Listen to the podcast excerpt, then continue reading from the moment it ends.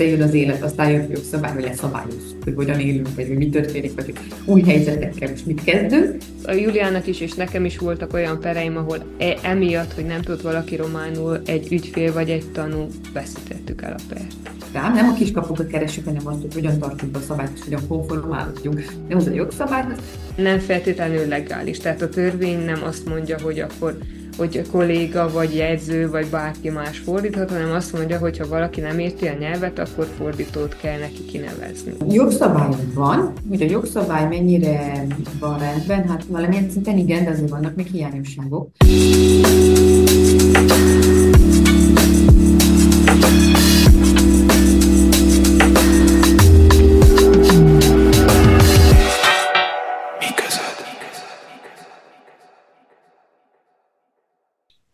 Ez itt a Mi között Erdélyi Közéleti Podcast, én Kis Anna vagyok, ma pedig a jogainkról fogunk beszélgetni. Tudom, ez így nagyon tág, de mindjárt meg is magyarázom.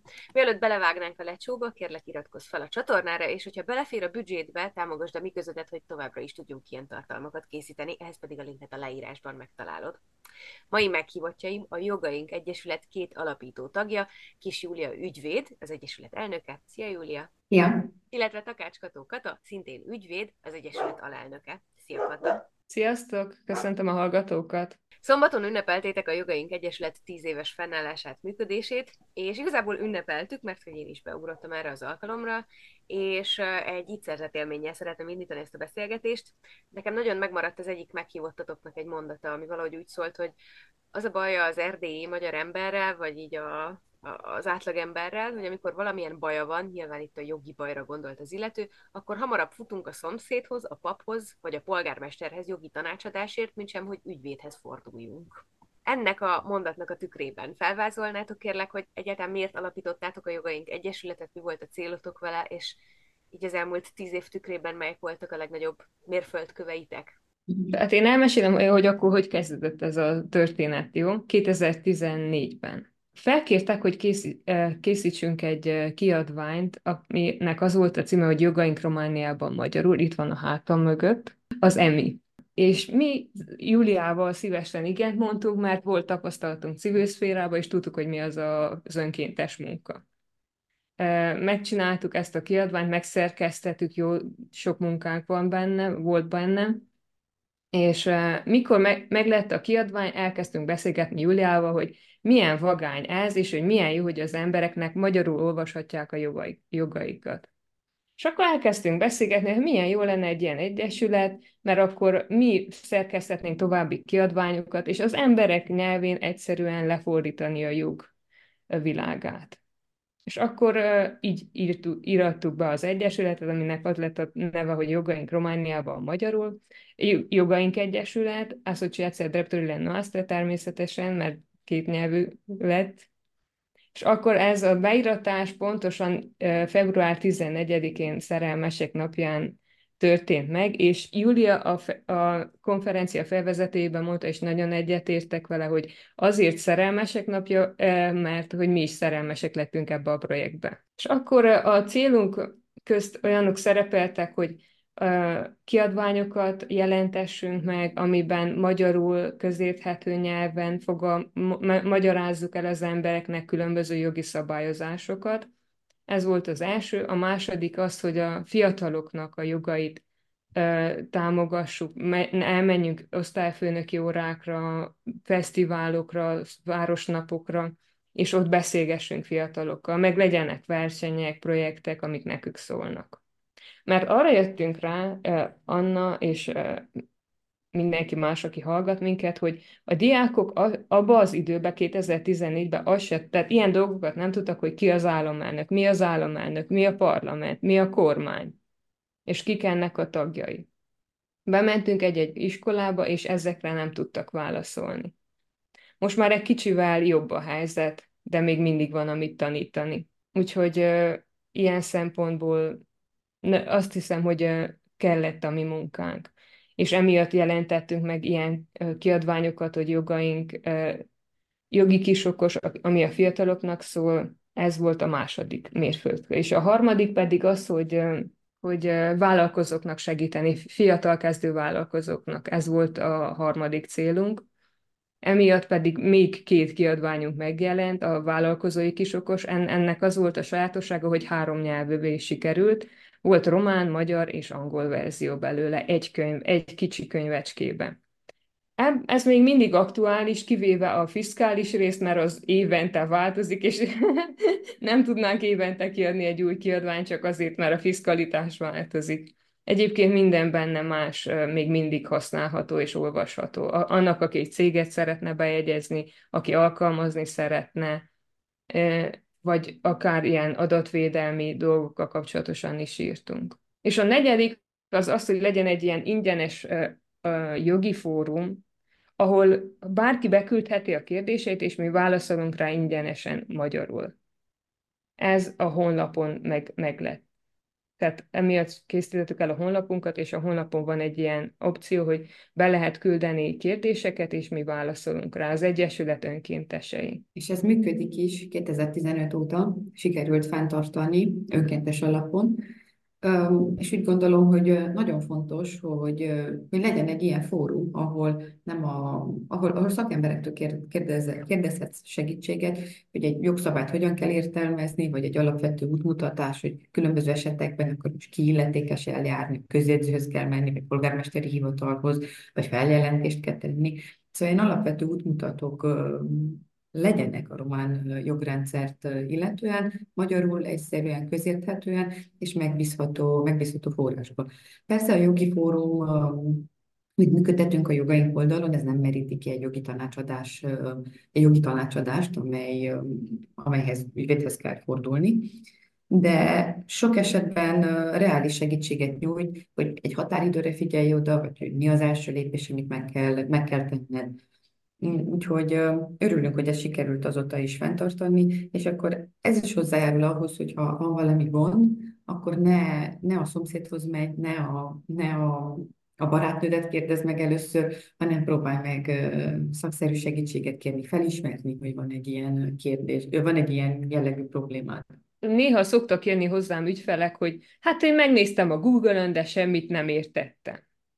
Ez amiatt van, mert itt nálunk például Erdélyben nagyon kevés ember érti a román jogi szaknyelvet, és ez egy nagy probléma. És akkor ugye beírják a Google-re, magyarul nem nagyon jön ki semmi, vagy csak magyarországiak, és mi, vagy mi, mert mi magyarul írtunk cikkeket, elég sokat, és akkor azt mondja, hogy hát ő nem talált semmit. Én mondom, nem is kell találjon semmit. Az a lényeg, hogy jó helyre jött, és megkérdezi tőlem. És akkor én útba tudom igazítani ez egy nagy hiányosság az erdélyi magyarok szempontjából, hogy nincs uh, hozzáférhető jogszabályok magyarra fordítva, hanem az ország nyelvén. Igen, most meg van egy ilyen kezdeményezés, hogy a Szapiencia Egyetem honlapján láttam, hogy feltölt, feltöltik a jogszabályokat, ami nagyon, nagyon jó, hogy megtalálható magyarul is, csak sajnos a, a jogi szaknyelv az annyira nehéz, akár magyarul, akár románul olvassuk, hogy az egyszerű hétköznapi ember, akinek nincs egy jogi végzettsége, egyszerűen nem nehezen boldogul, hogy ezeket a jogszabályokban eligazodjon. Még hogyha magyarul is olvashatja, a magyar jogi szaknyelv is nagyon nehéz. Ebben is próbáltuk segíteni az elmúlt tíz évben az összes tevékenységünk során, az, egyik fő célkitűzésünk az volt, hogy ezt a bonyolult jogi nyelvet lefordítsuk. Nem csak, hogy lefordítsuk magyarra, hanem lefordítsuk egyszerű nyelvre, egyszerű nyelvezetre. Próbáljuk meg egyszerűen, közérthető módon, gyakorlatilag elmagyarázni, útbaigazítani mindenkit, aki érdekelnek ezek a témák. Akár a diákoktól kezdődően a különböző specifikus csoportoknak, akik igényelték, hogy előadást tartsunk, széles körben diákokról beszélek, de ugyanakkor tartottunk képzéseket fiatal vállalkozóknak, tartottunk képzéseket mezőgazdászoknak, különböző mezőgazdasági konferenciákon, és itt is ugyanez volt, a, ugyanez volt a cél, hogy azokat a dolgokat, amelyeket ők, őket érdeklik, vagy őket érintik, próbáljuk meg egyszerűen elmagyarázni, és gyakorlatilag példákon keresztül érzékeltetni, hogy hogy is vannak ezek a jogszabályok, mire figyeljenek oda, mi az, amit fontos tudni. Mondok egy példát konkrétat. Például, amikor elmentünk iskolákba, és a bűncselekményekről próbáltunk beszélgetni, azt úgy csináltuk, hogy játékosan, hogy kitaláltunk egy vagyis van egy mese, aminek az volt a feladat, hogy keressék meg, hogy hány bűncselekményt követtek el, és mik azok. Például Jancsi és Juliskában elég sok bűncselekményt követnek el a szereplők. és akkor az érdekes volt a diákoknak is, meg úgy megtudták, hogy mit jelent az, hogy bűncselekmény, meg közben beszéltünk róla. Tehát ilyen játékos formában. Vagy nagyon sok példával úgy szoktuk csinálni a diákoknak főleg. Nekem egy másik kedvencem az volt, amikor szerződést írtunk krétával a táblára, hogy eladja, eladja valaki, másik valakinek a laptopját például, és hogy akkor hogy kéne kinézzen az a szerződés, és mire figyeljünk oda, mert hát szerződés kötés az egy olyan dolog, amivel előbb-utóbb találkoznak a diákok is, és bevett szokás, letöltünk a netről egy modellt, és aztán az jó lesz.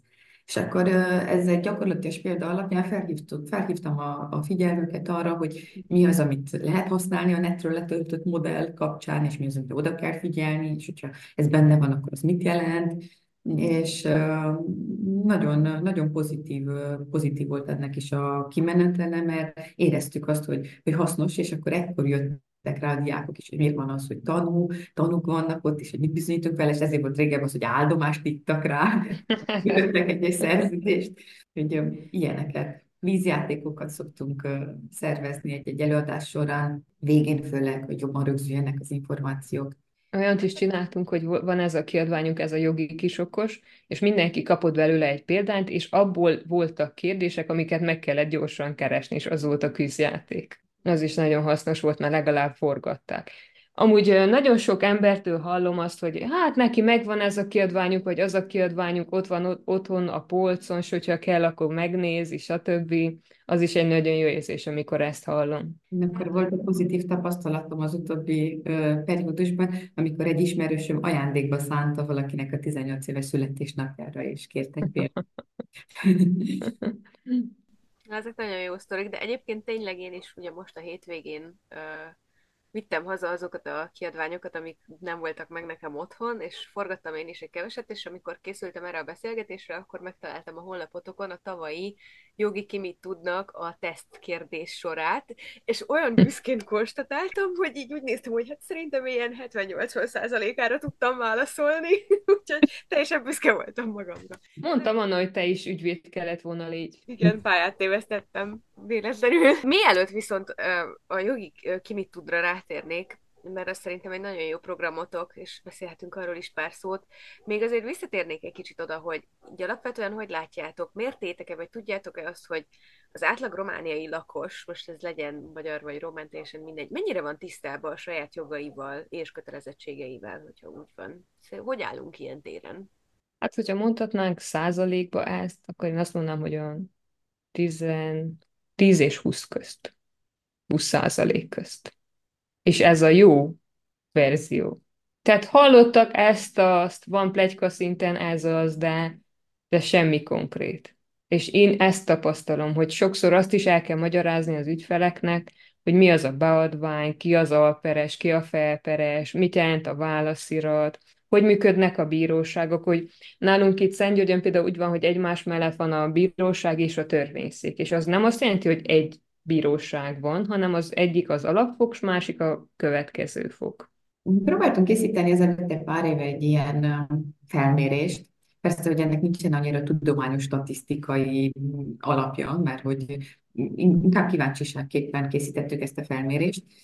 Volt vagy 200 valahány kitöltője ennek a kérdőívünknek, melynek az volt a, az volt a célja, hogy egy kicsit megnézzük, hogy az EP magyar fiataloknak a jogi nevelése hogyan áll az elmúlt években és tapasztaltunk egyfajta változást. 2014-ben, amikor mi kezdtük, akkor még abszolút semmi nem volt.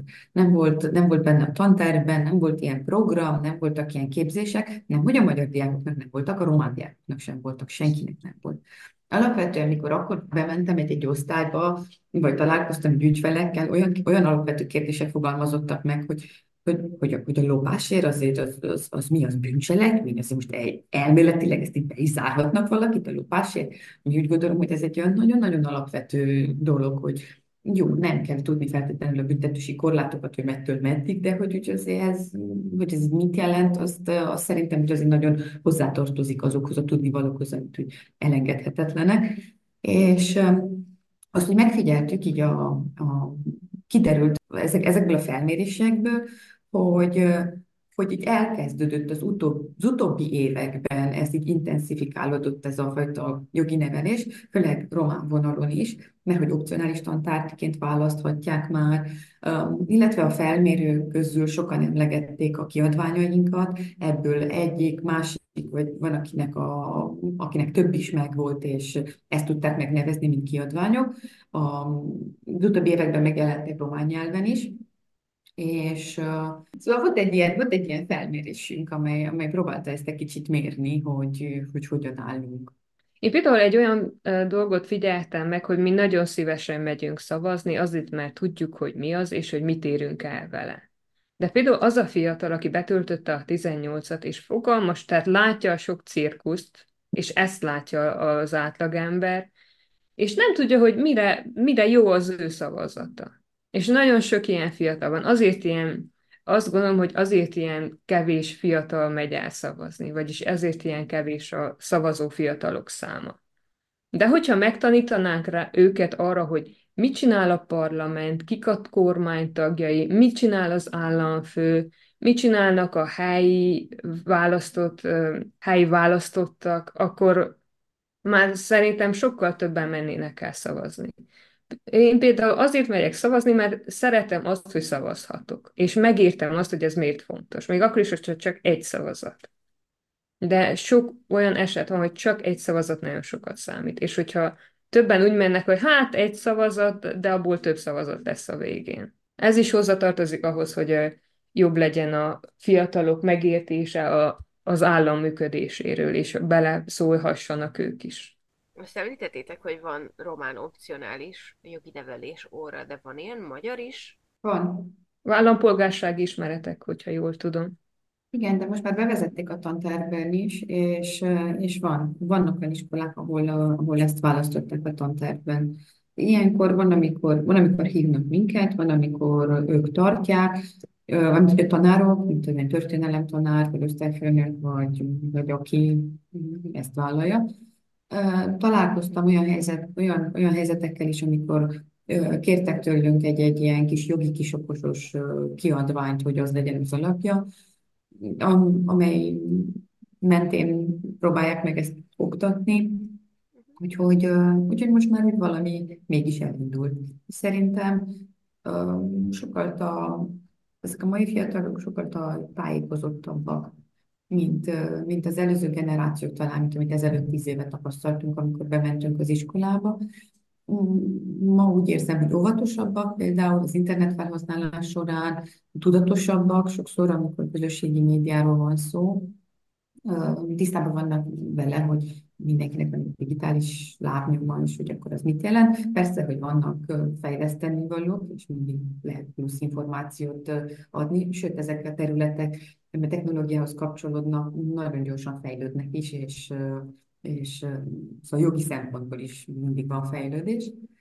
De alapvetően úgy látom, hogy, hogy kíváncsiak az ilyen jellegű tevékenységekre. Mi szerveztünk például bíróságlátogatást is, és, és nagyon nagy élmény volt azoknak a diákoknak, akik erre eljöttek, ezen részt vettek, megtapasztalni élőben, hogy hogyan zajlik a törvénykezés. Úgyhogy nyitottak, nyitottak erre. Igen, és akkor van nektek a jogi ki mit tud versenyetek, vetélkedőtök, ami így kívülről nézve egy nagyon magány kis programnak tűnik. Hány nyertesetekből vagy résztvevőtökből lett aztán jogász? Tudok-e ilyet? Én egyről tudok, de Júlia biztos, hogy többről, mert ő jobban ismeri ezt a programot. Igen, többen nem, nem vezettünk ilyen statisztikát, de kifejezetten nagy öröm számomra az, mikor látom, hogy például a, a, először 2017-ben szerveztük meg, és az akkori első helyezett, akkor még csapatban volt a verseny, az első helyezettek közül ketten is jogi egyetemen vannak, és közülük az egyik gyakornok az irodában most jelenleg, az ügyvédi irodában, negyedéves joghallgató, és a másik, másik személy, aki szintén első helyezett volt az első kiadás alkalmával, negyedéves joghallgató, és a Jogaink Egyesületnek az önkéntese. Ugyanakkor még tovább követtük több versenyzőnek is a, a, az útját, és elég sokan jelentkeztek jogra azok közül, akik részt vettek a jogi ki mit tud vetélkedőn. Persze ennek a vetélkedőnek nem ez volt az elsődleges célja, akkoriban még nem is álmodtam én erről, hogy, hogy, hogy azért csináljuk, vagy hogy ebből az lesz, hogy valaki majd jogi pályát fog, fog választani. Nem, ennek a versenynek, versenynek is az elsődleges célja az volt, hogy valamilyen játékos formába vigyük azt a jogot oda közelebbe az iskolába, ne csak egy előadás legyen, ahol így mondjuk passzívan végighallgatják azt, amit mi mondunk, vagy esetleg részt vesznek egy játékban, hanem effektív foglalkozzanak több kis jogi témával, és legyen egy tétje is, legyenek díjak, és ez a verseny abban különbözik minden más versenytől, amit a diákoknak szerveznek, hogy nem az a célja, hogy felmérjük, hogy, hanem a célja az, hogy ez a verseny által tanuljanak. Emiatt engedjük meg, hogy bármilyen eszközt használjanak, szóval bármilyen könyvet, internetes forrás, bármit lehet használni, és a feladatokat is úgy állítjuk össze, hogy, hogy érdekes legyen. Van a kvíz, van rácsteszt, van igaz-hamis, van találd meg a folytatását, filmecskéket kell megnézni, kidolgozni, szabadon fogalmazni, véleményt formálni egy bizonyos témáról érvelni, és olyan témákból próbáljuk összeválogatni, amelyek által, egy, elsősorban általános jellegűek, Szóval ugye minden nap életben gondoljuk, hogy nagyon hasznos tudni ezekről a témákról, ezeket az információkkal kicsit tisztában lenni, ugyanakkor pedig aktuális témákról is. Minden évben megpróbálunk olyan aktuális témákat is feldolgozni, amelyek éppen akkor nagyon, nagyon divatosak, illetve sokat lehet róluk hallani. Elsősorban ez nekünk is nagyon érdekes, hogy lássuk a diákoknak, hogy nekik mi az, ami fontos, mi az, ami, hogyan gondolkoznak különböző témákról. Sokszor nagyon meglep, hogy mennyire jó gondolatok fogalmazódnak, meg mennyire tiszta, vagány ötletek rejleznek ezekben a fiatalokban, még mielőtt így végigmennek az iskolás, az egyetemes, a minden. Úgyhogy nagyon nagy kincs, kincs rejlik bennük.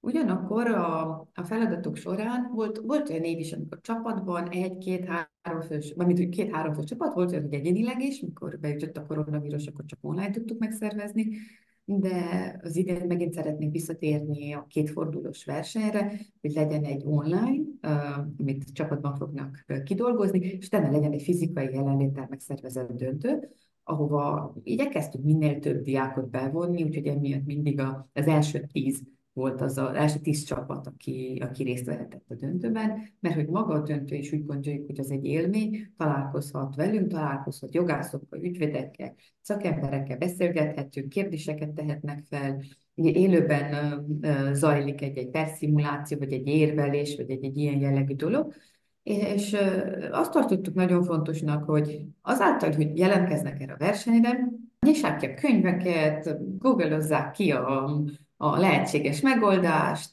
keressenek utána, beszélgessenek egymással, kérdezzék meg a családtagjaikat, a közvetlen környezetüket, hogy szerintük különböző téma hogy van, mert hogy azáltal, hogy utána keres egy, egy témának, az foglalkoztatja, ad egy rá egy megoldást, később meg elküldjük a javítókulcs, javítókulcsot is, hogy rájönnek, hogy akkor nem ez volt, hanem egy másik téma, másik megoldás volt esetleg, és akkor ez a dolog, ez úgy megmarad, ez az információ, hogy, hogy megmarad nekik. Ezt tartottuk fontosnak, aztán végül oda jutott a dolog, hogy az utóbbi években egyre színvonalasabbak a megoldások. Olyan megoldások érkeznek, hogy csak így csodálkozunk így a, a, a javításkor, hogy hú, nagyon nehéz a, az osztályzás, mert hogy, mert hogy egyre jobbak, egyre, egyre igényesebb munkákkal, munkákkal jönnek, és, és akkor na, nyilván, hogy a díjazottak közül, szóval azok, akik, akik első, második, harmadik díjban részesülnek, a legjobbakat kell, kell kiválasszuk. De úgy, úgy gondolod, hogy mindenki számára, aki részt vesz ezen a versenyen, ez nyer azáltal, hogy, azáltal, hogy végigcsinálja esetleg ezeket a feladatokat. Igen, elég sokan azért jönnek, mert kíváncsiak valamilyen szinten a jogterület iránt, van egy alapvető kíváncsiságuk, hogy milyen is ez a jogszabály, hogyan néz ki, és akkor mivel más lehetőség nincs arra, hogy belekóstoljanak ebbe, mert hiába veszel egy törvényt, hogy elolvasott, olyan még nem fogja tudni eldönteni, hogy akar a jog, jog, jogot tanulni, vagy, vagy nem. És ez a verseny olyan szempontból is jónak bizonyult, hogy az évek során, hogy kipróbálhatják magukat a, magukat a diákok, hogy ez az az út, tetszik nekik, nem, miben áll, mit is jelent, és van, akit meggyőz, van, aki pedig mm, csak kipróbálja, mert ugye, hogy, azáltal is tanul, és, és jó, jó programnak bizonyul, de hogy eldöntik, hogy mégsem nem ezt az utat válaszol, hanem valami, valami mást. De amikor először megszerveztük, ez még nagyon nem volt ott a, legalábbis az én gondolataim között, hogy hogy, hogy ennyien lesznek, akik ezen a versenyen részt vettek, és hogy jogi egyetemre fognak tovább, tovább, tovább menni esetleg. Most már ott vannak, hogy lassacskán, lassacskán már el is végzik a jogi egyetemet az első generáció diákjai. Annyit fűznék hozzá, hogy van egy ilyen félrevezető marketing a filmekből, és azt kell előbb leépítsük a diákokban, mert ők ugye a szucot nézik, és az ilyen jogi ügyvédi sorozatokat, és ott mit lát az ember? hogy van egy szépen felöltözött valaki, nő vagy férfi, aki egyebet nem csinál, csak egész nap tárgyal, meg cirkuszol, és azt a részt nem mutatják, hogy mennyit kell készülni arra, hogy te jól tudj tárgyalni, vagy hogy, hogy kinek van, a, tehát ki este nyolc után teljesen kivasalt inkbe ül az irodájába. Ez például én ezt nem értem, hogy hát jó, filmek, úgyhogy más a helyzet, de a valóság nem ilyen. És akkor ezt, ezt is kell tudják ahhoz, hogy tudjanak dönteni, hogy hogy nem erről szól, tehát nem arról szól, hogy fancy öltönyökbe járjuk a bíróságot, egész nap ott vagyunk, vagy ott vagyunk öt percet, és megnyerünk egy pert. Ez nem így működik. Ez az öt perc mögött rengeteg óra munka van. Igen. Meg aztán rájönni, hogy nálunk nincsen esküdszék például. Se paróka, meg kalapács. Igen. Meg, hogy nem kerülsz egyből sorra. Na, ez a másik nagy dolog. Tehát van, hogy egy fél napot ott kell üljél a bíróságon ahhoz, hogy sorra kerüljél, mert egy egész hosszú perlista van, amit végig kell várjál. És a másik, hogy azt nem mutatják, hogy mennyit készülnek az ügyvédek arra, hogy jól végezzék a munkájukat. Tehát nem feltétlenül arról szól az egész, hogy én szépen felöltözök reggel, Bemegyek, megiszok egy kávét az irodába, és utána elmegyek a bíróságra cirkuszolni, mert, és, és meg is nyerem a pert. És utána elmegyünk egy buliba, ahol ugyancsak szépen fel vagyok öltözve, estéi ruhába természetesen, vagy smoking nyakkendővel, és megünnepeljük azt, hogy megnyertem egy hatalmas pert. Ez, ez tényleg egy félrevezető marketing. És a fiatalok kell tudják, hogy, hogy itt nem, és szerintem sehol se így működik a világon. Hát valószínűleg Amerikában sem, még akkor is, hogy mm. ilyen nagy korporatista ügyvédek, akik nagyon pénzes embereknek a még több pénzét védik, ugyebár, mert a szúcs az okay. erről szól, kvázi. Visszatérnék ezért mégiscsak egy kicsit oda, akkor, amikor a, a diákok eljönnek ezekre a versenyekre, vagy bevisztek nekik egy-egy jogi foglalkozást, akkor ugye alapvetően azzal találkoznak, hogy jön ez az információ magyarul és közérthető nyelven de hogy uh, kikerülünk ugye a világba, és rájövünk, hogy hát a körülöttünk lévő világ az nem mindig magyar, és nem mindig közérthető. Hogy látjátok, hogyan tud, kettő részre bontanám ezt a kérdést. Az egyik része az az, hogy mit kezd az a diák, vagy hogyan lehet megküzdeni azzal, hogy magyarként bejutsz a jogi egyetemre, és ott nagyon kemény román nyelvű jogi szövegekkel kell gondolom egy adott ponton találkozzál, vagy hogyha van is lehetőség arra, hogy magyarul tanulj dolgokat, a román jogi nyelvvel gondolom maximálisan tisztába kell lennetek ügyvédként, illetve hogyan tud ebben a világban, erre már említést tettetek, ugye az átlag erdélyi magyar ember mozogni hol van lehetőségünk magyar nyelvhasználatra, hol van esetleg tolmásra lehetőségünk, és egyáltalán hova lehetne és kéne még bővíteni azt a tárházat, hogy mondjuk kisebbségi magyarként az anyanyelvünkön egyre több minden legyen hozzáférhető.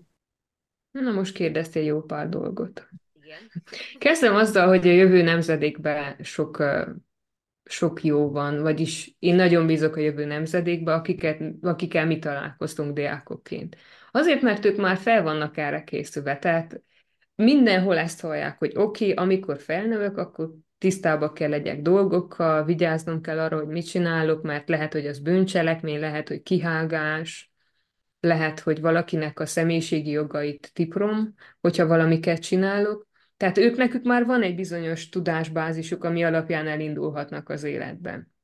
A, akik már elvégezték az életiskoláját, nem mondjam, hogy időregek. ők szerintem úgy, ahogy most vannak, úgy kell végigéljék az életüket, ha csak valaki nem segít. Szerintem is a mai fiataloknak sokkal több információjuk van, mint annak idején nekünk volt, sokkal tudatosabbak pályaválasztás szempontjából, meg hogy milyen, milyen skillzekre van szükségük ahhoz, hogy, hogy, azt a pályán el, hogy azon a pályán elhelyezkedjenek, és ezt idejében tudatosan fejlesztik, velünk ellentétben, mondjuk, hogy a mi generáció még nem volt ennyire szerencsés. Mi így el kellett sajátítsuk ezeket a dolgokat, vagy saját magunktól, vagy úgy folyamatban kell, hogy felzárkozzunk ezekhez a dolgokhoz. Maga az, hogy, hogy egy erdélyi magyar fiatal bekerül egy jogi egyetemre, ahol románul fogja tanulni a dolgokat, vagy illetve, hogyha meg is tanulhatja magyarul, mert most már erre is van lehetőség ahhoz képest, mint amikor mi kezdtük az egyetemet, amikor ilyen, ilyen lehetőség nem igazán volt.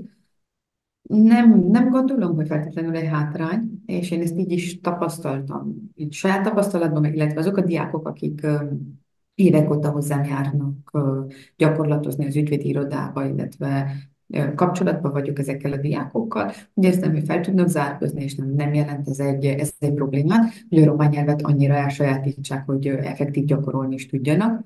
Mindenképp fontos, hogy nekik már lehetőségük van magyarul is tanulni bizonyos tantárgyakat, és talán, hogyha anyanyelveden is megtanulod, akkor elsősorban jobban megértesz egy-egy fogalmat, illetve úgy kerülnek ki jogásznak, hogy ők már ismerik a román, és ismerik a magyar jogi szaknyelvet is, ami szerintem egy óriási előny a későbbiekre nézve, bár, bárhol is helyezkednek el a jogi szakmán, jogi szakmán belül. Úgyhogy nem érzem feltétlenül problémásnak. Az a helyzet, hogy a román jogi szaknyelv is nehéz, és magának a román diákoknak is ez egy kihívást jelent. Úgyhogy nem csak az, hogy nem csak az a diák, aki, aki magyar, nehéz neki ezeket a jogi dolgokat megtanulni románul, hanem maga a román diákoknak is ez egy kihívást, kihívást jelent, de hogy fel lehet zárkozni. Nagyon sok olyan ismerősöm van, akár évfolyamtársaink voltak egyetemen, hogy például a piacon nem tudott vásárolni, de attól a, a jogi szakvizsgáját azt, azt, azt, azt, úgy, azt úgy megcsinálta, és hogy nagy egyet is kapott rá, és sokszor és kérdeztem, hogy mi az, hogy megkérsz, hogy menjek el veled, nem tudom mit vásárolni, nem tudod kérni azt románul. Nem. De hogy nem? Ezt tettem, és megtanultam, és tudom. És a mai napig is, a hétköznapi nyelven lehet, hogy vannak, hiányosságai, de ott a jogi dolgokban ott van, azon a szinten, ahol kell, hogy legyen. És nem érződik a különbség feltétlenül. Ezzel kapcsolatosan nekem is van egy sztorim, velem történt meg. Felmentünk jogi egyetemre, első éves voltam, és jöttek a román kollégák, akikkel együtt tanultunk, hogy hát, szaló, csefács, és én elkezdtem mondani, hogy mit csinálok konkrétan, hogy újtában itt a fakultát, és nem tudom én mi. Közben ez a cseh fásnálok olyan, hogy szia. Ezt nem tudtam, és meg kellett tanulja. Hogy vagy? Igen. Mi nem ezt tu? Erre ez a válasz. Na és akkor a, beszéljünk egy kicsit a nem diákok helyzetéről, akik a bíróságra kerülnek, mert az volt a kérdésed második része. Volt egy felmérésünk a Jogaink Egyesületnél, és abból nem a legjobb ö, eredmények jöttek ki, ami a nyelvhasználatot illeti a bíróságokon. Konkrétan az van, hogyha valaki fordítót szeretne, hivatalos fordítót, akkor valószínűleg, hogy elnapolják az ügyét, sőt, néha nem is ö, tehát, hogyha nem ragaszkodik ahhoz, hogy fordítót kapjon, hanem csak azt szeretné, hogy megértse, és valaki lefordítsa, miket mond. Nálunk például a legtöbb esetben azt csinálják, hogy kinevezze a bíró egy másik ügyvéd kollégát, aki fordítson, vagy hogyha nincs senki a terembe, és a jegyző magyar nyelven is tud, akkor a jegyző fordít. Ami rendben van olyan szempontból, hogy legalább a, megérti a dolgokat, a nem diák, mondjam így, aki a bíróságra kerül, viszont nem feltétlenül legális. Tehát a törvény nem azt mondja, hogy akkor hogy a kolléga, vagy jegyző, vagy bárki más fordíthat, hanem azt mondja, hogy ha valaki nem érti a nyelvet, akkor fordítót kell neki kinevezni. Igen, de viszont ez bizonyos, bizonyos eljárásokban ingyenes kell legyen, ez a fordító, vagyis hogy az állam kell, hogy ezt finanszírozza, viszont polgári eljárásos ügyekben gyakran azt tapasztalni, hogy oké, okay, jogod van a fordítóhoz, de akkor hozzá magadnak fordított, és fizesd is ki. Ami kicsit szembe megy azokkal az elvekkel, amiért uh-huh. a jogszabályt megalkották, amiért ez benne van az eljárási törvénykönyvekben, és valamilyen szinten úgy érezzük, hogy nem, nem működik ez így, ez így megfelelően. Jogszabályunk van, hogy a jogszabály mennyire van rendben, hát valamilyen szinten igen, de azért vannak még hiányosságok. Mert ha bár szóban mondjuk biztosítsák azt, hogy használhatod az anyanyelvedet is, illetve más nyelvet, mint a román, jogod van hozzá, hogy értesülj a peranyagról, meg minden, akár magyar nyelven is.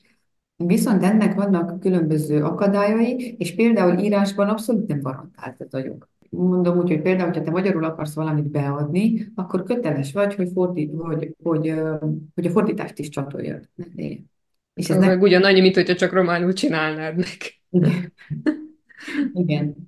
Hogyha szóval bármi, ami, ami más nyelven van, ami románul, azt neked kell lefordítani a írásban. Ha például magyarul adod be, akkor oda tesznek, hogy fordítsd, hogy fordítsd le, legalábbis polgári, polgári eljárásban. Ami nem annyira reális anyanyelv használat gyakorlati szempontból. Egy konkrét példa, ez a héten történt velem, bocsánat, Julia, hogy volt egy, egy ismerősöm, akik bejöttek perelni, mert elvették a srácnak a könyvét, és abszolút be voltak pánikolva, hogy ők most hogy mondják el a bírónak, hogy mi történt. És mondja, hogy hát a barátnőm is jött, ő valamennyire ért románul, de nem fogja tudni elmagyarázni ezeket a dolgokat. És mondom, hogy hát nem tudok segíteni, mert nekem az ügyem lejárt, és reménykedek abba, vagyis mondtam nekük, hogy reménykedjünk abba, hogy valamelyik kolléga marad, és akkor ő lefordítsa, amiket mondasz. De teljesen be voltak pánikolva. De akkor ebből elképzelhet, hogy mennyire tudják ők, hogy, hogy milyen jogaik vannak. Vannak olyan helyzetek, melyekkel tapasztaltuk, hogy ahol működnek a dolgok, szóval bíró toleráns, jegyző is, és törekszik arra, hogy, hogy legyenek a jogszabályok betöltve. Kinevezzük, fordított, szépen elnapolja, nem ad egy borzalmasan hosszú határidőt, hanem egy normális következő időpontot ö, ö, nevez ki, és a dolgok működnek. Van olyan is, ami az is mondjuk még mindig pozitívnak ítélendő meg, hogy ha bár nem tartják be rendesen a jogszabályokat, de törekednek arra, hogy az ember, aki ott van előttük, az, az értse meg, hogy miről van szó, és hogy érdemben tudjon felelni a bírónak a kérdéseire, vagy az adott problémára, ami feltevődik vele, vele kapcsolatosan, és akkor bárki fordít. Most jó, persze, ez még mindig jobb, mi, hogyha nem fordít senki, olyan helyzet is van, ez meg a, ez a másik véglet, de ugyanakkor fel, felmerül az a kérdés is, hogy az, aki fordít, hogyha nem hivatalos fordító, mennyire okésan tud fordítani, mennyire szabályszerűen fordítja le a dolgokat. Mert tudjuk, hogy jogi szempontból elég nagy különbség van egy-egy szóhasználat, egy-egy egy-egy vesző, egy-egy kifejezés között. Vannak árnyalati különbségek, de egy-egy ügy, ügyben pont az a perdöntő, hogy, hogy akkor az ez, vagy az, vagy, vagy, vagy, vagy, vagy hogyan legyen, és erre viszont azoknak a személyeknek, akik így oda kerülnek, és, és nem értik, esélyük sincs, hogy, hogy egyáltalán fel, rájöjjenek, hogy, hogy, hogy ez mennyire lényeges. Ugyanakkor gyakorlatban találkoztunk ennek a, ennek a másik végletével is, amikor abszolút nem, nem érdekelte a jelenlevőket, hogy az az illető idős néni nem tud, nem tud románul. És uh, ilyen helyzetekkel is találkoztam én személyesen, hogy azt mondták a néninek, hogy beszéljen hangosabban vagy, beszél, vagy lassabban beszéltek hozzá, vagy hangosabban. Itt a probléma az, hogy a néni egyszerűen nem tudott, egy idős néni nem tudott annyira románul. Hogyha nem ismeri a nyelvet olyan szinten, és a bíró erre rájön, hogy nem ismeri olyan szinten, akkor akár hivatalból is, anélkül, hogy a néni ezt kérje, ki kéne nevezzen neki egy fordítót, ahhoz, hogy megfelelően értekezzen vele. Azt, hogy hangosabban beszélünk, vagy lassabban beszélünk, ez még mindig nem segít neki abban, hogy ő megértse a, a, az alapvető helyzetet. Igen, az embereknek talán eléggé nagy százaléka nincs tisztában azzal, hogy joga van ahhoz, hogy fordított kérjen. Tehát, hogy alapvetően akkor azt mondjátok, hogy elvileg a, az anyanyelvhasználati jogaink, néha, még hogyha nem is teljes körülön, de többé-kevésbé biztosítani, biztosítva vannak, csak uh, sokszor nincsen ez a jogunk uh, gyakorlatba ültetve, Gyakor. hogy azt kéne. Igen, és a másik helyzet az, hogy a Juliának is, és nekem is voltak olyan pereim, ahol e, emiatt, hogy nem tudott valaki románul, egy ügyfél vagy egy tanú, veszítettük el a pert. Szóval ez ilyen szempontból nagyon súlyos tud lenni. Mondjuk olyan szempontból, hogyha valaki ügyvéddel megy, és az ügyvéd felismeri ezt a helyzetet, akkor kevésbé van hátrányosan megkülönböztetve ez a helyzet miatt. Gyakran előfordult, hogy olyan ügyeink voltak, akkor ki kellett hallgatni egy tanút, és akkor mindig megkérdeztem az ügyfélt, hogy tud-e a tanú annyira románul, hogy el tudja mondani, vagy igen, fordított. És abban az esetben, hogyha, hogyha én ezt az információt tudtam, akkor már startból fordítóval jöttünk, vagy a bírót megkértük, hogy engedje meg, hogy fordító által legyen kihallgatva az illető. Szóval abban a pillanatban, hogyha valaki mellett van egy ügyvéd, akkor ezek a dolgok már nem, szóval ezek érvényesülnek, nem probléma. Szerintem nagyon kiszolgáltatottak azok a személyek, akik ügyvéd nélkül kerülnek a bíróságra, és, és nem, nem, nem tudnak eléggé, eléggé románul. Itt olyan helyzetekbe kerülhetnek, amelyek nagy mértékben függnek a bírónak is a jó indulatától, vagy hogy mennyire ismeri fel, hogy, hogy mennyire nem tudnak, szóval milyen szinten hiányos a tudások. Akkor innen át is lovagolnék egy többé-kevésbé ehhez a témához kapcsolódó kérdésemhez. Minap beszélgettünk Katával egy, egy jogi kérdés kapcsán, és mivel nem volt így a kérdésemre többé-kevésbé egyértelmű válasz, válasz félig viccesen megjegyeztem, feltettem Katának a kérdést, hogy miért nem lehet olyan törvényeket írni, amelyek legyenek egyértelműek, és lehetőleg mindenki értse ugyanaz belőlük, vagy lehetőleg az értelmezésük az ne legyen így a végtelenségig variálható. És erre Kata csak annyit mondott, hogy welcome to my life. Nevettünk egyet. Nevettünk egyet, de közben nekem meg az jutott eszemben, hogy eszembe, hogy ebben az országban túl sok mindennel van ez így, hogy noha le van írva, és elvileg van egy jogi keret rá, és mondjuk, hogyha utána nézek, akkor, vagy akár utána kérdezek egy ügyvéd ismerősömtől, akkor azt mondjuk, hogy hát végül is akkor nekem van igazam, és az a szabály, az a törvénykezés engem véd, mégis ott van a lehetősége, és ugye sokszor halljuk ezt, hogy hát jó, jó, de azért a biztonság kedvéért még csináljak ezt-azt, hogy legyek bevédve, meg így úgy, mert sose lehet tudni. Úgyhogy az én kérdésem az az, hogy miért írnak ilyen törvényeket nekünk a törvényhozóink, miért jó ez a rendszer így, és miért működtetik így ezt a rendszert, illetve akkor valójában mire van a jog és a törvény? Arra, hogy engem állampolgárt védjen, vagy arra, hogy ha a kontextus úgy kívánja, akkor akár sebezhetővé tegyen? Na, az a helyzet, hogy a, a törvényhozó se tud kitérni minden egyes konkrét példára mert nagyon sok eset előfordulhat egy bizonyos jogszabályon belül. És akkor ő ír egy általános jogszabályt, amit aztán a, a, azok, akik alkalmazzák, azok értelmezik. És hogyha nem jó az értelmezés, és te nem vagy megelégedve vele, akkor mehetsz bíróságra. De a bíróság pénzbe kerül, ügyvédbe kerül, időbe kerül, idegekbe kerül. Szóval de nem tud a törvényhozó olyan szabályt hozni, amiben minden egyes lehetőséget felsoroljon, ami oda tartozik. Ja, persze túl keveset ír, de ez más tészta. Szerintem is tökéletesen működő jogrendszer. Akár nálunk, akár más országokban is megnézzünk, szerintem lehet annyira, annyira tökéletes szabályokat hozni, amelyek abszolút minden helyzetet lefed. Mert sokszor úgy van, hogy úgy Jön a jogszabály, igyekeznek, szóval az az ideális, hogyha igyekeznek a legtöbb helyzetet lefedni, de utána jön az élet, ami mindig felülírja a, a dolgokat, és mindig előjönnek olyan helyzetek, amelyek nem pont fedik azt, ami oda le van írva, hanem egy kicsit mások, egy kicsit egyediek, egy kicsit sajátos aspektusok is megjelennek benne. És akkor ezekre az esetekre azokat a jogszabályokat alkalmazzuk, amelyek, amelyek vannak. És hogyha nem pont fedi teljes mértékben, a helyzetet, akkor jön az értelmezés. Hogy akkor azért mégis ezt az egyedi sajátos helyzetet kéne értelmezzük, hogy akkor ez a jogszabály teljesen fedi azt a helyzetet, ami, ami velünk előfordult, vagy ami miatt mi esetleg pereskedünk, vagy, vagy nem. Szerintem ennél nem tökéletesebb az amerikai vagy az angol száz jogrendszer sem, ahol nincsenek, nincsenek szabályok, illetve nagyon-nagyon kevés szabály van, és többnyire esetek alapján határozzák meg hogy, hogy akkor most kinek van igaza. Szóval előzőleg mm, felmerült hasonló esetekben hozott döntések alapján döntik el, hogy akkor most ebben az esetben is mi lesz a megoldás. Ott is van egyfajta értelmezhetőségi kérdés.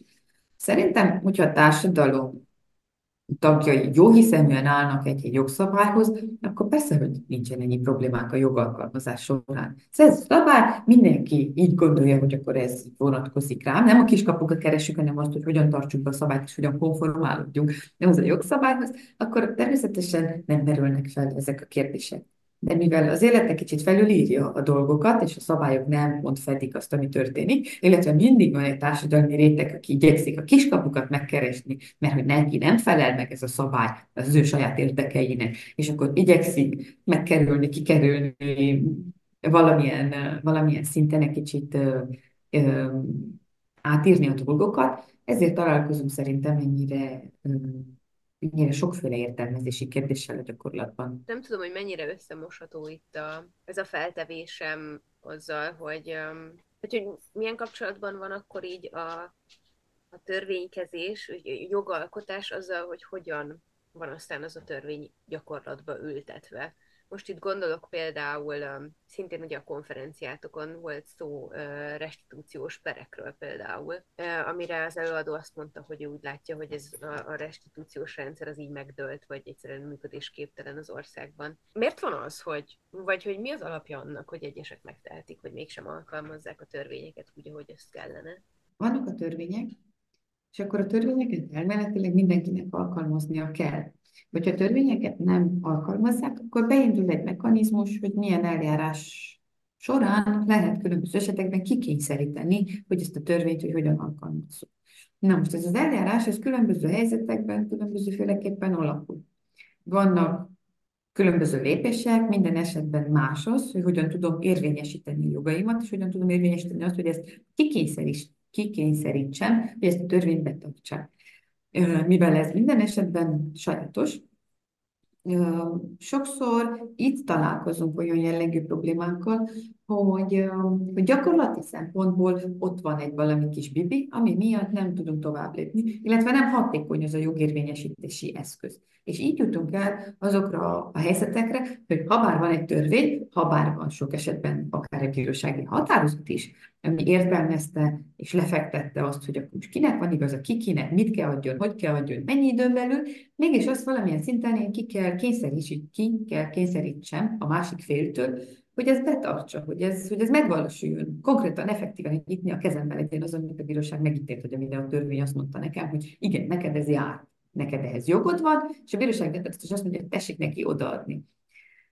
Legyen ez bármilyen jellegű, jellegű ügy, akár restitúcióról beszélünk, akár egy egyszerű tartozásról, hogy X tartozik Y-nak egy bizonyos pénzösszeggel, vagy, vagy bármi egyéb jellegű, jellegű dolog. És akkor itt a végrehajtás során vannak különböző, különböző eljárások és különböző akadályok. Valahogy így kell elképzelni ezt a rendszert. Most próbálok egy kicsit egyszerű példával élni, hogy jobban értsük, hogyha akár egy tartozás behajtásáról van szó, törvény elmondja, hogy ha a kölcsön kért, vissza kell adjad. Jó, itt a törvényünk. X nem adja vissza. Mit csinálok? Hát muszáj bepereljem. Beperelem, a jogszabályt, a törvényt alkalmazza a bíróság, ő az, aki alkalmazza és eljár, és értelmez az én konkrét helyzetemet, és azt mondja, hogy jó, X, legyen szíves, ad vissza. Most, öt napon belül. És akkor hoz rá egy bírósági határozatot, amiben le van írva, hogy X, kérem szépen visszaadni azt a pénzt, amit kölcsönkértél, és mert ha nem, akkor kamat, mert ha nem, így tovább. Egyéb szankciók. Jó, X még mindig nekem nem adja vissza a pénzemet, mit csinálok? Elmegyek egy, bíróság, egy, egy bírósági végrehajtóhoz, és ez az intézmény, aki nekem végrehajtja ezt a bírósági határozatomat. Itt is van egy folyamat, persze be kell tartani a lépéseket, a törvényeket, és ez elindul. De hogy itt a gyakorlatban felvetődnek olyan problémák, mint például X-nek nincs pénze. X elköltötte azt, amit én neki kölcsön adtam. Szóval ott a végrehajtás, ott az eljárás, ott van minden. Gyakorlatban mégsem fog érvényesülni, szóval én nem fogom a pénzemet visszakapni, ha bár törvény van rá, bírósági határozat, mert X-nek nincs ahonnan.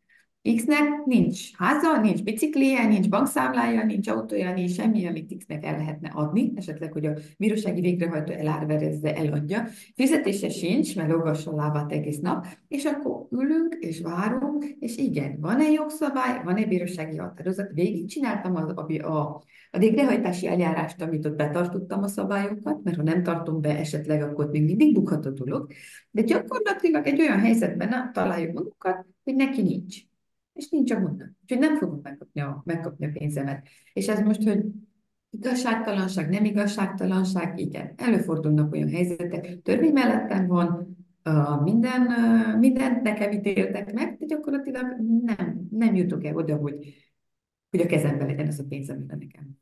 Nekem tartozik, és ami nekem, nekem jár. Ez most egy ilyen nagyon sarkalatos példa, de próbáltam ábrázolni, hogy innen induljunk ki. Persze a restitúciós ügyek az ennél sokkal bonyolultabbak, de hogy alapvetően így, így működnek a dolgok, és ilyen jellegű gondokkal találkozhatunk egyéb területeken is. Kata, mennyire működik az igazságszolgáltatás Romániában? Hát a restitúciós törvények, ezt pereken kívül én úgy érzem, hogy működik. Én, én ki, kell higgyek ebben, én hiszek ebben, mert ebbe a rendszerbe dolgozok, és hogyha nem hinnék benne, akkor az nem lenne jó. Én nagyon hiszek az igazságszolgáltatás igazságában. De van néha, hogy közben, tehát elindítasz egy pert, és közben egy csomó minden változik.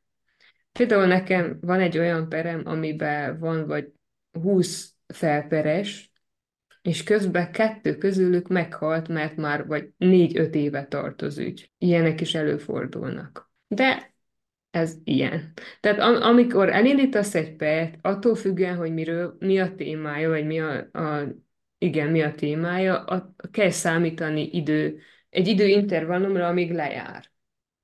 Például a vállás a közjegyzőnél körülbelül egy-két hónap maximum. A bíróságon ez lehet két hónaptól két évig, három évig bármi. Attól függ, hogy milyen akadályok jönnek közben. Tehát én hiszek abban, hogy a végén igazság szolgáltatódik, de azt nagyon sok türelem kell, hogy kivárd.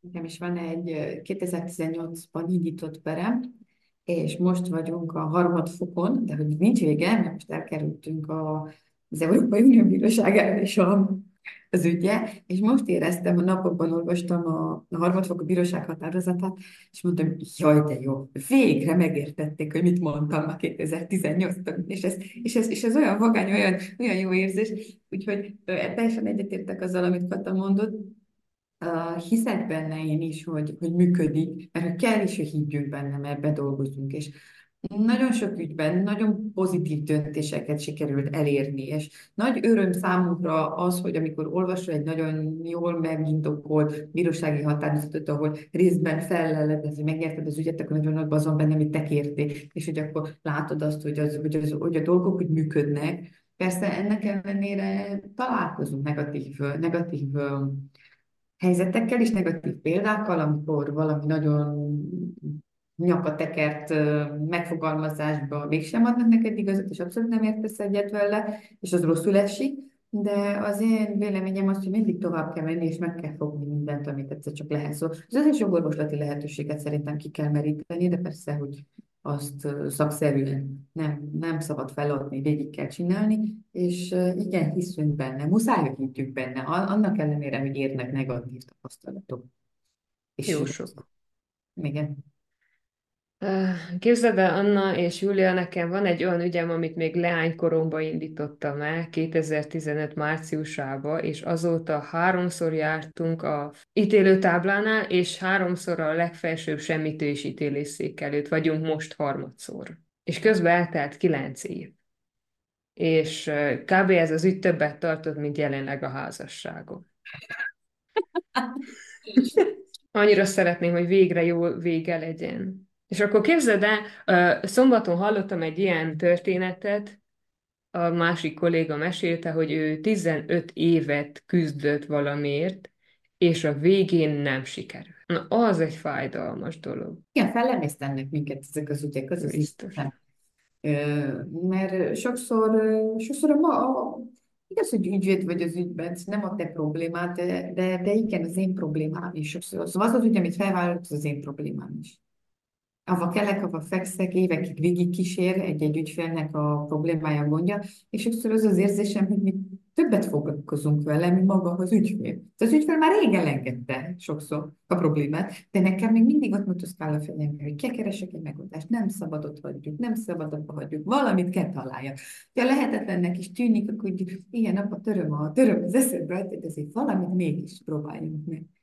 Igen, ahhoz, hogy, ahhoz, hogy megnyerhető legyen egy ügy, te kell higgyél benne. Tehát te vagy a, az ügy első bírója, úgy mondják. Tehát, hogyha eljön egy ügyfél hozzád, és azt mondja, hogy ne, van ez a probléma, te már első pillanattól kell lásd azt, hogy akkor ezt megnyer, meg tudod nyerni neki, vagy nem, megnyerhető, vagy nem. És akkor te vagy igazából az ügy első bírája, úgy mondják.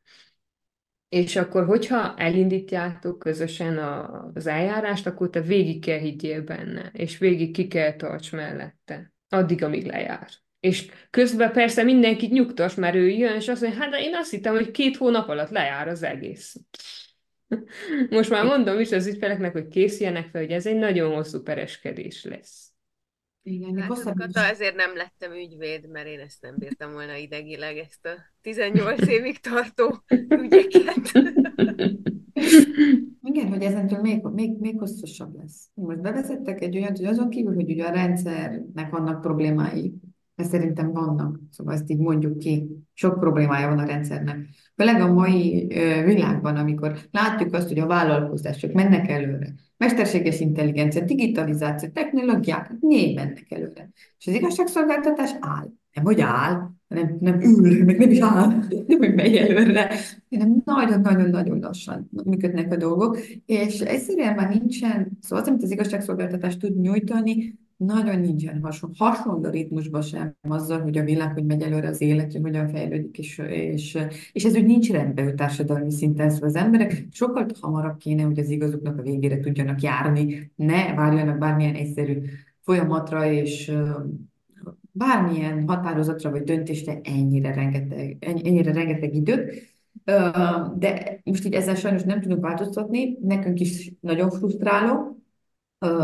nagyon megnehezíti a munkánkat, és az ügyfeleknek is nehéz, nehéz, hogy ilyen sokat várjanak. És ezentúl valószínűleg, hogy még lassabban fognak történni a dolgok, mint ahogy eddig történtek, mert elsősorban nincsen elég személyzet, nincsen elég bíró, a túl nagy a terhelés, ami rájuk egy személyre ö, esik, és emiatt ö, most jött egy olyan döntés, hogy egy bírónak nem lehet több mint 20 tárgyalása egy napon. Meddig volt egy a 60-as lista?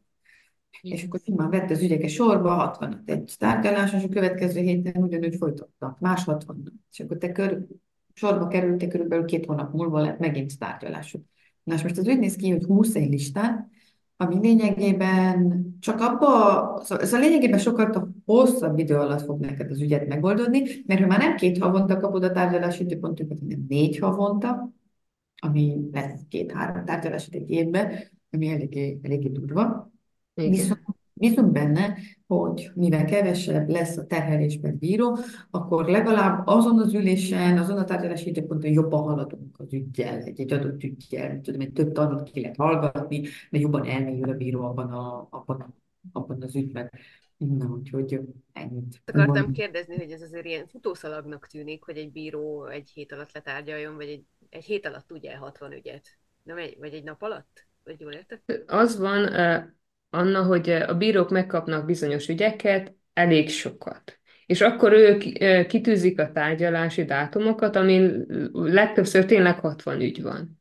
És akkor van olyan ügy, ami, ami halasztódik, van olyan ügy, ami lezáródik. Ami halasztódik, abból, abból is kell csinálni egy ilyen jegyzőkönyvet, hogy elhalasztódos miért, mit beszéltek a felek, ilyesmi. Azt is ők kell megcsinálják, illetve a lezárt ügyeknek a, a, meg a, egyrészt el kell döntsék, hogy kinek van igaza, másrészt meg kell írják a bírósági határozatot. Azt, hogy miért döntöttek úgy, ahogy. És ez rengeteg munka. Tehát ezt mi is belátjuk, hogy ez nagyon nagy munka. Viszont apropó digitalizáció és bíróság. Én még mindig, amikor egyesületet jegyzek be, kell letegyek CD-n azokat a, dolg, a dokumentumokat, amiket megszerkesztettem, tehát ilyen, hogy alapszabályzat, ö, ö, ingyenes szerződés a székhelyre, ezeket le kell tegyem CD-n. Néha megkeresek valakit, aki megírja nekem ezt a CD-t, mert egyszerűen már senkinek sincs CD írója se, nem, hogy olvasója.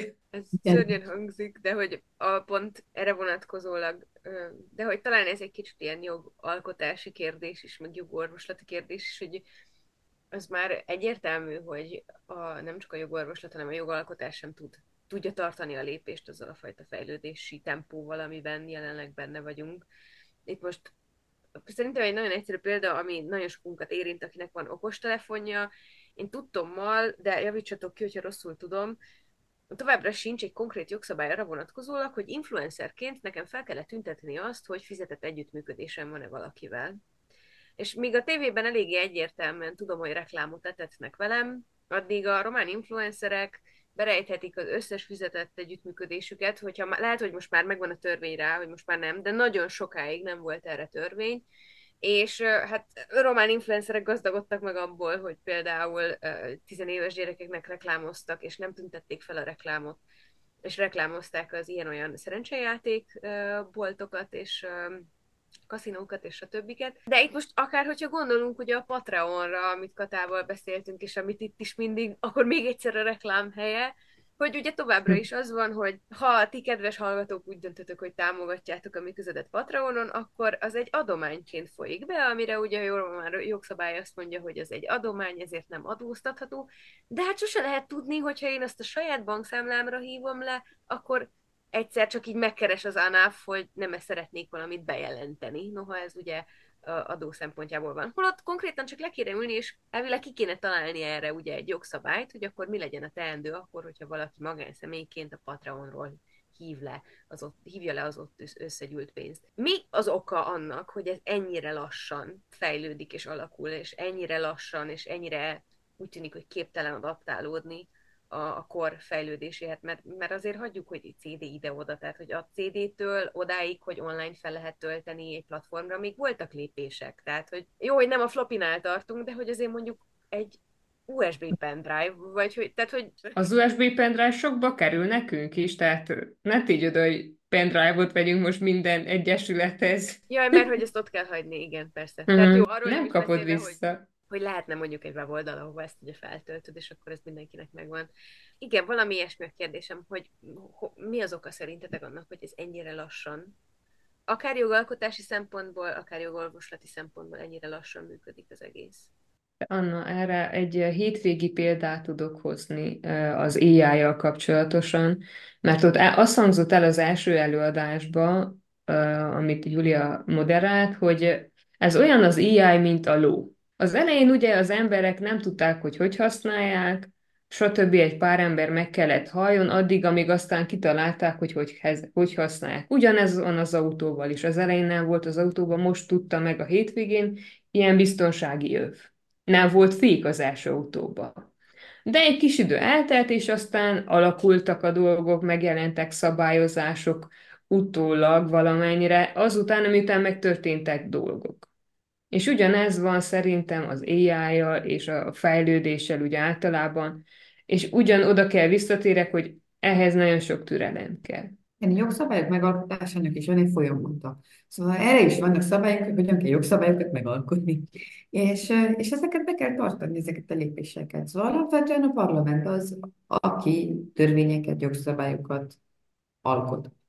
És ennek is van egy, van egy külön folyamata, hogy akkor ki az, aki benyújthatja azt a törvénytervezetet, hogy akkor is milyen legyen az a jogszabály, miről szóljon, akkor hányan aláírják, akkor hol kezd megvitatni, akkor ki kezd jóvá hagyja, akkor ki kell meggondolja, és akkor ez így belemegy az egész ebben a gépezetbe, és akkor lassan történnek, mert hogy jogszabályokat folyamatosan alkotnak, szóval annak ellenére, hogy úgy érezzük, hogy nem tartsa a lépést a világgal, szerintem a jogalkotás soha nem is fogja tartani a lépést a, világgal, a világgal. Szóval egyszer jön az élet, aztán jön a jogszabály, hogy leszabályozzuk, hogy hogyan élünk, vagy hogy mi történik, vagy hogy új helyzetekkel most mit kezdünk. Mindig egyszer van egy ilyen szürke zóna, és akkor utána jönnek a, jönnek a jogszabályok itt rengeteg területen, nem csak a, nem csak a, nem csak a technológia területén, nem tudom, akár például a, a, a kriptovaluták esetében, ami már régóta az életünk része, de még mindig nincsen megfelelő szabályozás, akkor úgy van, hogy az új helyzetekre mindig az általános, az eddig létező szabályokat próbáljuk alkalmazni, úgy, ahogy lehet. És akkor ez megint egy ilyen, mivel hogy nem mondja, nem mondja meg, hogy fekete-fehérre most ezzel mit kezdjük, akkor használjuk az, e, az eddig meglévő szabályokat, úgy, hogy vannak, amennyire lehet. Ahol lehet, ott nem lehet. És akkor azok a szabályozáson kívül mm, kerülő zónák. És annak ellenére, hogy hogy úgy hozzák a jogszabályokat, mert hogy a parlamentnek a tevékenységét például, hogyha követjük, akkor lássuk, hogy, vagy akár a hivatalos közlönyben látszik az, hogy minden nap, vagy minden héten, vagy minden hónapban, szóval periódikusan jönnek új szabályok, jönnek új szabályok. Igazából napi szinten jönnek új szabályok minden területen. Persze, hogy lehetne gyorsabban is. Szóval ez is egy ilyen emberi faktor is, ami, ami, ami, ami itt van, hogy Szerintem, hogyha jó embereket és felkészült embereket küldünk olyan helyekre, ahol megtehetik ezt, akkor látunk eredményt. Itt például követtem a tevékenységét egy volt, volt ügyvéd kollégánknak, aki most parlamenti képviselő, és ő például minden, és nem adok nevet, de minden héten megosztja azt, hogy ő mit csinál. És látom, hogy például azon a területen, ahonnan ő származik, szóval jogász ügyvéd, azon a területen a, sikerült neki az elmúlt években hozni olyan kis pozitív dolgokat, amelyek tényleg valamit számítanak és hozzájárul. Hogy egy-egy dolog könnyebben működjön, egy-egy dolog hatékonyabb legyen. És ugyanígy, szóval ez is embereken múlik, szóval megvan arra a keret, nem a rendszer feltétlenül a hibás erre, nem kellenek olyan emberek, akik értenek ahhoz a területhez, identifikálják, hogy mik a problémák, és, és tesznek is érte, és tesznek is ahhoz, hogy jó, egyénileg is de utána persze egyenileg nem elég, mert nem lehet egyedül megváltoztatni a világot, kell legyen egy csoport is, aki támogatja, elfogadja, megérti, és kompetens ahhoz, hogy, hogy ezek átmenjenek, és minél rövidebb időn belül történjenek a dolgok. Szerintem egy kicsit most el vannak foglalva, hogy még milyen adókat és illetékeket vezessenek be, hogy nekünk, hogy nekünk jobb legyen, és nekünk rosszabb. Az utolsó ilyen témaköröm, amit azért szeretnék behozni, azért erdély magyarként nyilván felmerül, szerintem sokunkban felmerült az az, hogy felmerült az, hogy mi van akkor, és azért ezekkel a helyzetekkel találkoztunk, amikor úgy tűnik, hogy etnikai alapon akadályoznak nekünk favorizáló döntéseket adott esetekben, vagy feltételezzük azt, hogy egy adott ügynek esetleg negatív kimenetele lehet ránk nézve, mert hogy mi magyarok vagyunk, és a nevünk is elég magyarul szól. Mindkettőtöknek voltak kisebbségvédelmi ügyei, de talán az egyik leg az utóbbi időben ugye sajtóban is nagy hangot kavaró ügy, ez az úszvölgyes történések kapcsán volt, és Júlia ezeket az ügyeket tárgyaltad. És hogyha jól tudom, egyébként ezek sikeresek voltak. Úgyhogy ha nagyon röviden esetleg megosztanál néhány érdekességet ezekről az ügyekről, csak azért, hogy lássuk, hogy nem mindig alakul úgy egy etnikai alapon akár megfogalmazható ügy, ahogyan azt elképzeljük, hogy akkor mi magyarok ebben veszítünk, hanem történet ez másként is. Igen, az uzvölgyi ügyek részben egy pozitív példa arra, hogy, hogy az igazságszolgáltatás működik, és lehet pozitív döntéseket elérni félretéve az etnikai jellegű kérdéseket, és csupán csak a jogszabályok alapján. Szóval, hogyha jogszabályok szerint um, igazunk van, akkor mindegy az, hogy etnikailag hova tartozunk, vagy hogy mennyire kényes, vagy mennyire, mennyire uh, érzékeny ez az ügy, uh, lehet korrekt bírósági döntéseket hozni, szóval ez részben egy pozitív példa, mert születtek, születtek olyan szép eredmények ezen a, ezen a téren. Ezeknek az ügyeknek nyilván ugye az első ö, kihívása, mert 2019 óta zajlanak ezek az ügyek, még van, ami folyamatban van, illetve van egy jó pár ö, megnyert, sikeresen megnyert ügy, végleges döntések ö, születtek ezek az ügyek ö, kapcsán. Elsősorban 2019 után, miután mindenkit, aki ezzel foglalkozott, vagy érintett volt, vagy eset, esetleg csak figyelt ezeket az eseményeket, egy nagyon sok érte, hogy hogy lehet de hogy történhet ez meg, rengeteg kérdés felmerül, mindenki beszélt róla, a szomszédok, a, a, a pap, az érintettek, akik ott voltak, mindenki, mindenki értette ehhez a, ehhez a témához egy adott ponton, és pozitív volt, hogy sikerült megfogni azokat a szálakat, amely mentén tényleg jogi lépéseket lehetett, lehetett megtenni, és eredményeket lehetett elérni. Mivel annyira nagy média visszhangot kapott ez az egész. Részben ez úgy érzem, mármint, hogy úgy megnehezítette valamilyen szinten a, a munkát, legalábbis én személyesen ezt úgy, ér, úgy értem meg, mert sokkal nagyobb figyelmet fordított mindenki erre az ügyre, és minden mozzanatára, és minden minden kis pillanatára, és igen, ez egy, ez egy nyomást gyakorol az ügyvédre, hogy még jobban odafigyeljen a munkájára, hogy nehogy tévedjen, meg hogy itt nem csak egy egyszerű ügyről van szó, hanem, hanem hogy a te válladat nyomja egy nagyon fontos kérdés, és hogy ezt ebben így jól kell teljesíteni. Ugyanakkor még az elején felmerült a, felmerült a kérdés, hogy meg lehet egyáltalán nyerni ezeket az ügyeket. Szóval beszélgettünk ezekről a kérdésekről, hogy ilyen jellegű ügyekben, amikor ennyi minden történik, főleg még ott a 2019-es évben, 2019-2020, meg ugye az elején, akkor minden fronton, most nem megyek bele az ügynek a részleteibe, de felmerült ez a kérdés, hogy, hogy egyáltalán, egyáltalán születhet-e pozitív döntés ezekben az ügyekben. És uh, szerintem fontos volt ebben a pillanatban bátornak lenni és bizakodni, hogy igen, hogyha megtesszük a fontos lépéseket, azokat, amelyek jogi szempontból korrektek és szükségesek, időben azt, amit kell, jogszabályoknak megfelelően, akkor igen, született pozitív döntés az ügyben és sikerült is ezt, ezt elérni az ügy különböző szakaszaiban, különböző pontokban. Mert ott van a, az építési engedélyre vonatkozó döntés, amelyben sikerült megsemmisíteni az építési engedélyt, és elrendelték a bontást a alapfokon, másodfokon, ami meg is történt, határozatot végre is hajtották. Ugyanakkor ott volt, hogy a, a Dormánfalva elfogadott egy önkormányzati határozatot, amely által betelekelte a Zuzvöldi temetőt a saját közvagyonába. Sikerült ezt a döntést is megsemmisíteni a bíróságon, a lapfokon, másodfokon.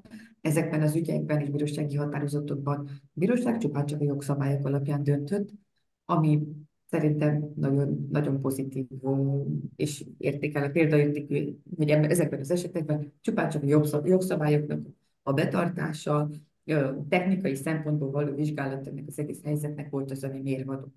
Tulajdonképpen ez az ideális helyzet, amikor ilyen, ilyen érzékeny ügyekben el, a döntés, a döntés csupán csak a jogszabályok alapján történik.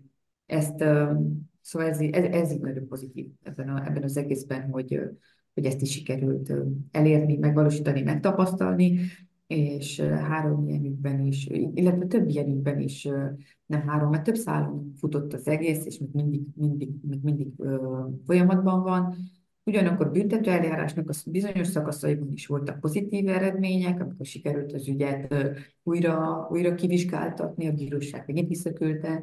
Na, úgyhogy voltak kisebb, kisebb-nagyobb sikerek ebben az ügyben, amelyek mindig arra buzdítottak, hogy tovább lépjünk, és bizakodjunk, hogy ez az ügy, ezt az ügyet sikerül megoldani. Én még annyit fűznék hozzá, hogy ilyen, ebben az esetben az ügyvédnek nem csak a munkája nagyon fontos, hanem az is, hogy nagyon messze kellett utazni. Tehát Kolozsvár-Bákó útvonalat kellett megtegyen Júlia, ami hat és fél, ét óra most néztem a messzen és az is nagyon nagy. Tehát kb. egy, egy napot azzal dolgozott, hogy oda menjen. Igen, ez, ez is egy nagy erőfeszítést jelentett így az évek során, mert nagyon sok utat vett fel, szóval sokszor kellett oda utazni, effektív, és ez így logisztikai szempontból nehéz volt megoldani, mert más ügyeket félre kellett tenni, családi, mindent át kellett szervezni, át kellett, azelőtt való nap el kellett menni, szóval igazából két nap teljesen ráment minden egyes minden egyes alkalomra, azon kívül, hogy ezekre az ügyekre